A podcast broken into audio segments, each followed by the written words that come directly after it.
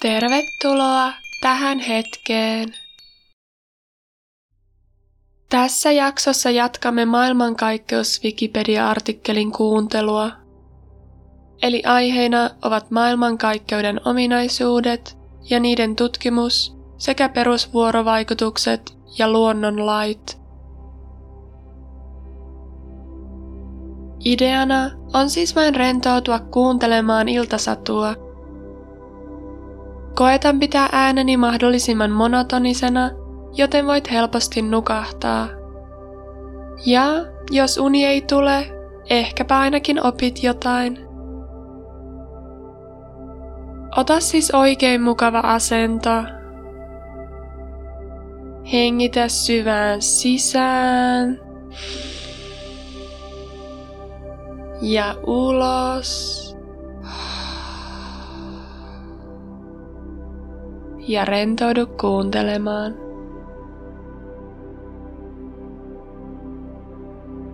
Ominaisuudet ja niiden tutkimus. Ikä, koko ja muoto. Kosminen taustasäteily on havaittavan maailmankaikkeuden täyttävää mikrosäteilyä, joka on alkuräjähdyksen jälkihehkua – se syntyi noin 380 000 vuotta alkuräjähdyksen jälkeen, kun lämpötila oli laskenut tarpeeksi, että protonit ja elektronit kykenivät muodostamaan vety- ja heliumatomeja. Tällöin sähkömagneettinen säteily vapautui ja syntyi maailmankaikkeuden vanhin valo – Kosmisen taustasäteilyn aallonpituusjakaumasta voidaan laskea, että sen lämpötila on noin 2,7 astetta absoluuttisen nollapisteen yläpuolella. Maailmankaikkeuden ikä on mahdollista arvioida tutkimalla juuri tätä säteilyä. Tarkoilla mittauksilla voidaan kartoittaa kosmisen säteilyn epätasaisuuksia – joista voidaan päätellä aineen ja energian tiheys maailmankaikkeudessa ja sen laajenemisen nopeus. Jos kaksi edellistä tietoa tunnetaan, laajenemisen alkamisaika on mahdollista arvioida. Arvion tarkkuus riippuu siis siitä, miten laajasti kosmisen taustasäteilyn epätasaisuutta on kartoitettu. Nykyään paras arvio maailmankaikkeuden iästä on 13,82 miljardia vuotta, ja se perustuu Planck-luotaimen tekemään tutkimukseen. Maailmankaikkeuden koko on tuntematon ja se voi olla ääretön. Koko arvioidessa on tärkeää erottaa toisistaan havaittava maailmankaikkeus ja koko maailmankaikkeus. Havaittava maailmankaikkeus tarkoittaa sitä aluetta, josta saapuva valo on ehtinyt saavuttaa maan. Kaikki tietomme maailmankaikkeudesta perustuu tästä alueesta tehtyihin havaintoihin. On yleinen harhaluulo, että havaittavan maailmankaikkeuden säde olisi siis 13,82 miljardia valovuotta. Näin ei kuitenkaan todellisuudessa ole, vaan säde on noin 46,5 miljardia valovuotta. Tämä johtuu siitä, että maailmankaikkeuden laajenemisen johdosta ne kohteet, jotka havaitsemme olevan 13,82 miljardin valovuoden päässä, ovat ehtineet liikkua kauemmaksi sinä aikana, kun valo saavuttaa maan. Valon saavutettua maan kohteet ovat siis todellisuudessa 46,5 miljardin valovuoden päässä, mikä on havaittavan maailmankaikkeuden säde. Koska maailmankaikkeus laajenee valoa nopeammin, myös havaittavan maailmankaikkeuden raja loittonee meistä valoa nopeammin tarkalleen sanottuna 6,5 kertaista valon nopeutta. On kuitenkin tärkeää huomata, että vaikka havaittava maailmankaikkeutemme kasvaa, maailmankaikkeuden laajenemisen takia sen sisälle jäävien kohteiden määrä vähenee.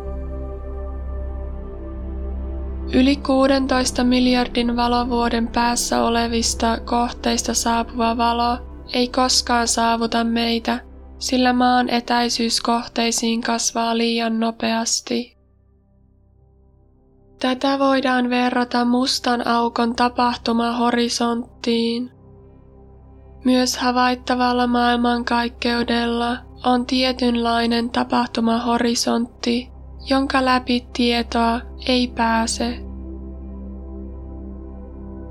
Tästä johtuu myös, että kahden biljoonan vuoden kuluttua ei kyetä enää havaitsemaan galakseja neitsyen superjoukon ulkopuolella, mikä tekee tutkimuksen maailmankaikkeuden suuren mittakaavan rakenteesta mahdottomaksi. Maailmankaikkeuden muodolla viitataan usein havaittavan maailmankaikkeuden muotoon, eli paikalliseen geometriaan, sillä kaikkeuden globaalin geometrian tutkiminen voi olla meille mahdotonta. Maailmankaikkeuden muoto on selkeässä yhteydessä sen tiheyden ja kriittisen tiheyden suhteeseen, ja näin ollen myös laajenemiseen ja lopulliseen kohtaloon. Mikäli maailmankaikkeuden tiheys on yli kriittisen tiheyden, maailmankaikkeus on suljettu ja positiivisesti kaareutunut, kuten pallo. Jos tiheys taas on alle kriittisen tiheyden, maailmankaikkeus on avoin ja negatiivisesti kaareutunut, kuten satula. Mikäli tiheys on tismalleen sama kuin kriittinen tiheys, maailmankaikkeus on laakea ja muistuttaa muodoltaan paperia. Kosmisessa taustasäteilyssä maailmankaikkeuden muoto ilmenee suurimpien epätasaisuuksien koolla – Suljetussa maailmankaikkeudessa niiden läpimitta olisi yli yksi astetta, avoimessa alle yksi astetta ja laakeassa noin yksi aste. Sekä Planck että aiemmat luotaimet ovat vahvistaneet epätasaisuuksien läpimitaksi noin yksi astetta Tuoreimpien mittauksien tarkkuus on 0,4 prosenttia. Maailmankaikkeus vaikuttaisi siis olevan paperimaisen laakea. Tällöin sen kokokin on hyvin suuri, huomattavasti havaittavaa maailmankaikkeutta suurempi, mahdollisesti jopa ääretön.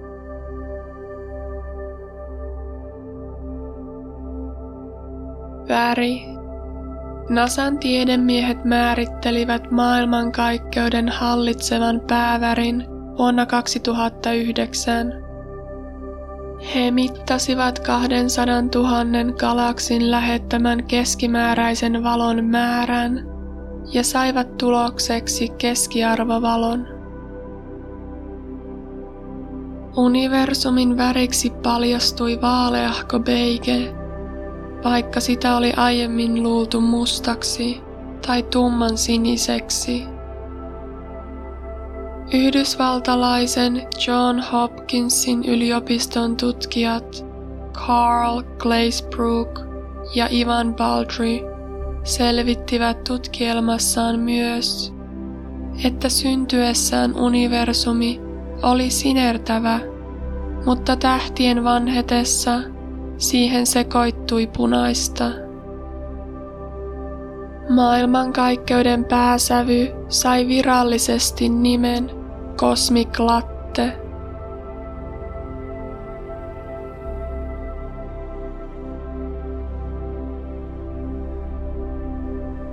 Koostumus. Myös maailmankaikkeuden koostumuksen mittaaminen riippuu kosmisen taustasäteilyn epätasaisuuksista. Maailmankaikkeuden tiheydeksi on arvioitu 9,9 kertaa 10 potenssiin miinus 30 grammaa kuutiosenttimetriin mikä vastaa 5,9 protonia kuutiosenttimetrillä. Nykykäsityksen mukaan maailmankaikkeuden massaenergiasta vain 4,9 prosenttia koostuu tavallisesta aineesta, 26,8 prosenttia pimeästä aineesta ja 68,3 prosenttia pimeästä energiasta. Pimeän aineen ja pimeän energian tarkempi luonne on edelleen tuntematon. Pimeä aine on gravitaation vaikutuksen alaista, joten se hidastaa maailmankaikkeuden laajenemista. Pimeä energia puolestaan kiihdyttää sitä.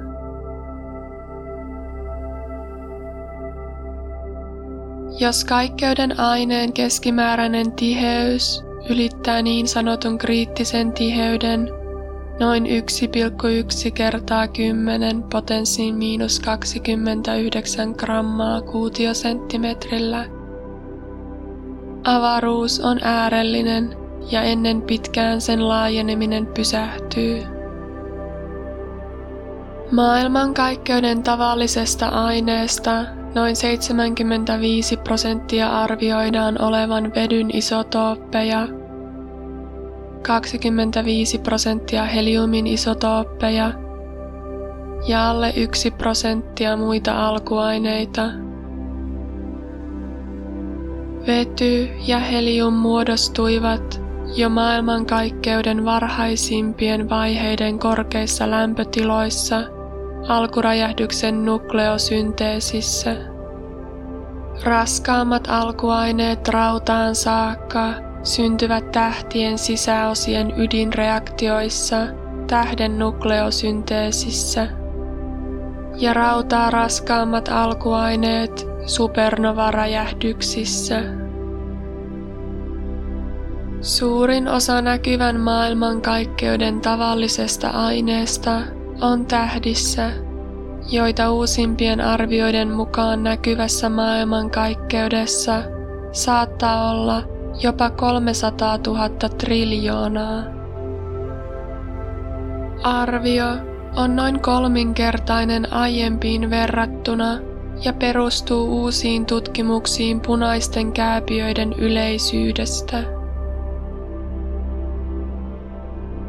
Tähtien nukleosynteesissä vedyn muuttuminen heliumiksi vaatii 10 miljoonan kelvinin lämpötilan.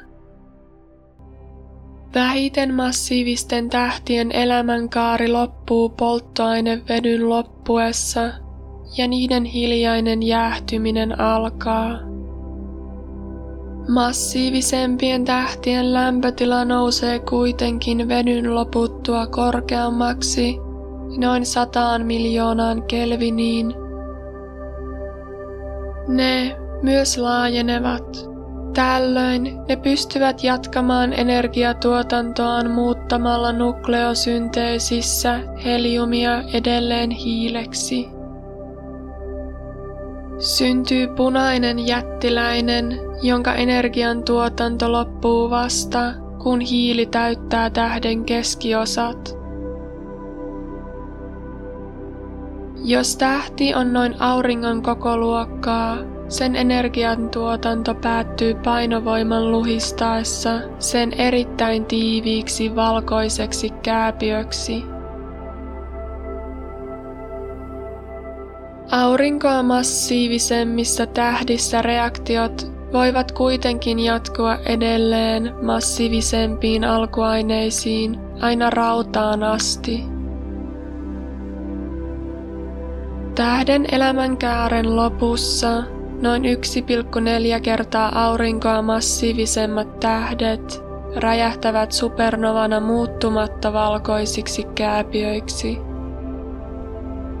Näin ne rikastuttavat edelleen tähtien välistä ainetta metallisemmaksi, minkä takia uusien tähtien välisestä aineesta tiivistyvien tähtisukupolvien metallipitoisuus on vanhoja korkeampi.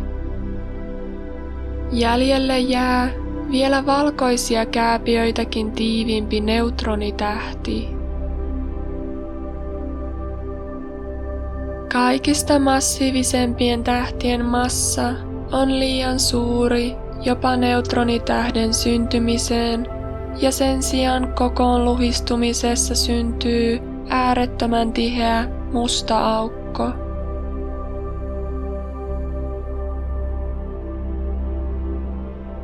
Maailmankaikkeudessa on selvästi enemmän tavallista ainetta kuin antiainetta. Tämän syytä ei täysin tunneta ja oletetaan, että alkuräjähdyksessä materiaa ja antiainetta olisi syntynyt sama määrä. Aine ja antiaine eivät kuitenkaan täysin annihiloineet toisiaan vaan ainetta, mistä nyt havaitut maailmankaikkeuden rakenteet koostuvat, jäi yli. Tätä aineen suurempaa määrää on yritetty selittää niin sanotulla CP-rikolla, jonka mukaan aine ja antiaine eivät aina käyttäydy tismalleen samojen luonnonlakien mukaan eivätkä siten välttämättä tuhoa toisiaan. CP-symmetriassa C viittaa siihen, että hiukkasella ja antihiukkasella on päinvastaiset ominaisuudet, ja P taas siihen, että niillä on päinvastainen pariteetti. CP-rikossa Tämä symmetria ei päde. Ensimmäisenä CP-rikko havaittiin vuonna 1956, kun kaonit hajosivat pioneeksi, mikä rikkoi CP-symmetrian.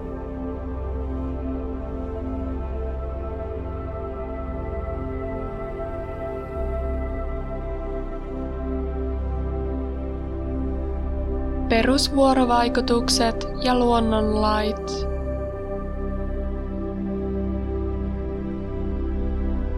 Maailmankaikkeudessa vaikuttaa neljä tunnettua perusvuorovaikutusta, vahva vuorovaikutus, heikko vuorovaikutus, sähkömagneettinen vuorovaikutus ja gravitaatio. Näistä voimista heikon ja vahvan vuorovaikutuksen kantama on hyvin rajallinen ja ne rajautuvat atomiytimen sisäpuolelle. Vahva vuorovaikutus sitoo atomin ytimen kvarkit toisiinsa ja heikko vuorovaikutus puolestaan aiheuttaa radioaktiivisuuden. Gravitaation ja sähkömagneettisen vuorovaikutuksen kantama on puolestaan ääretön vaikka ne pitkillä etäisyyksillä heikkenevätkin. Suuressa mittakaavassa kaikkeuden sähkömagneettiset vuorovaikutukset kuitenkin usein kumoavat toisensa, joten suuren mittakaavan rakennetta hallitsee voimista ylivoimaisesti heikoin, gravitaatio.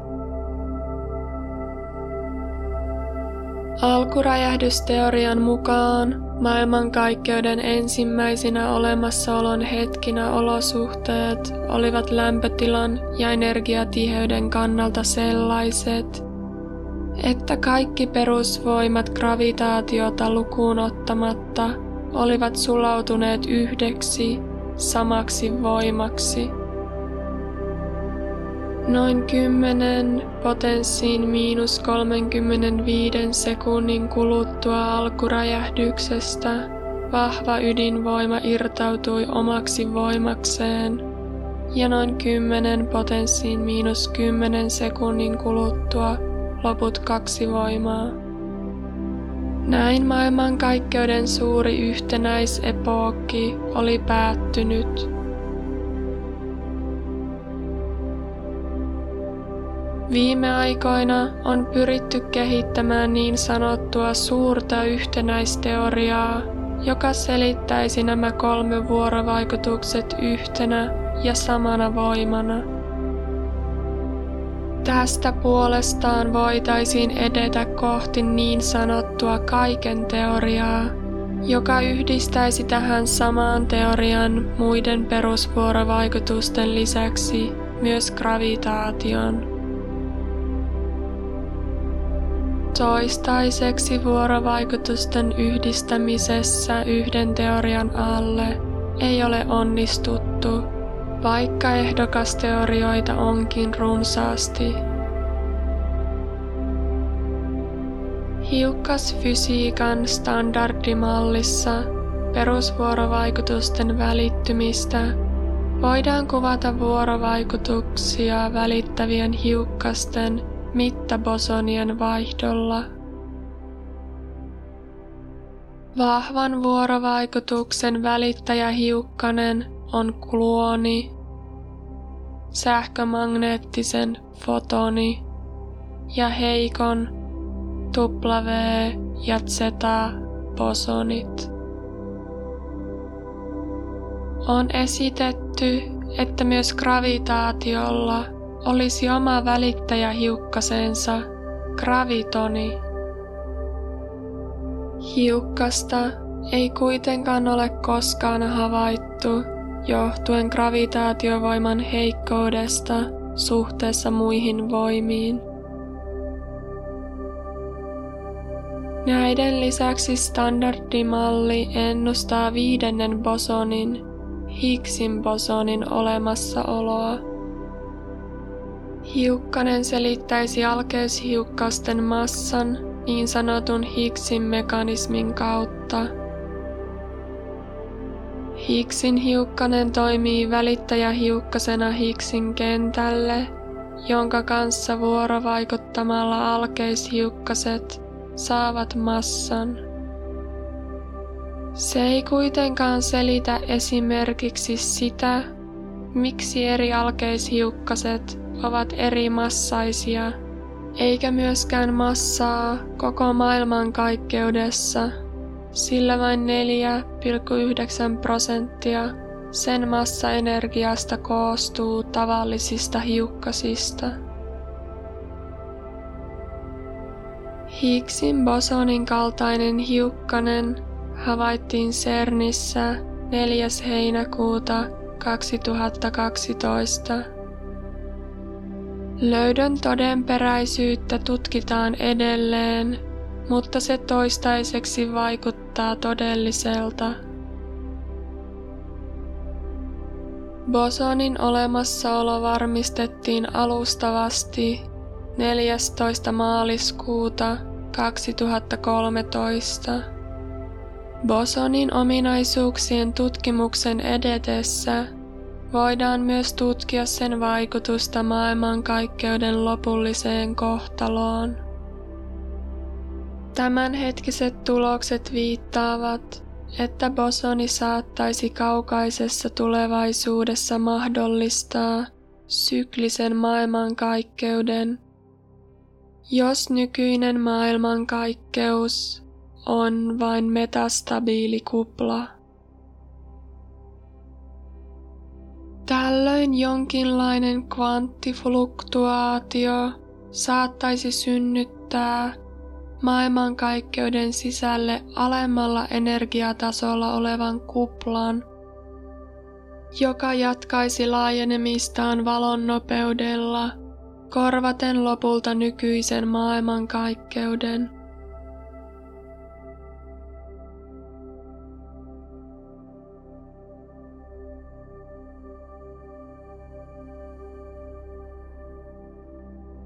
Ja sen pituinen se. Hyvää yötä.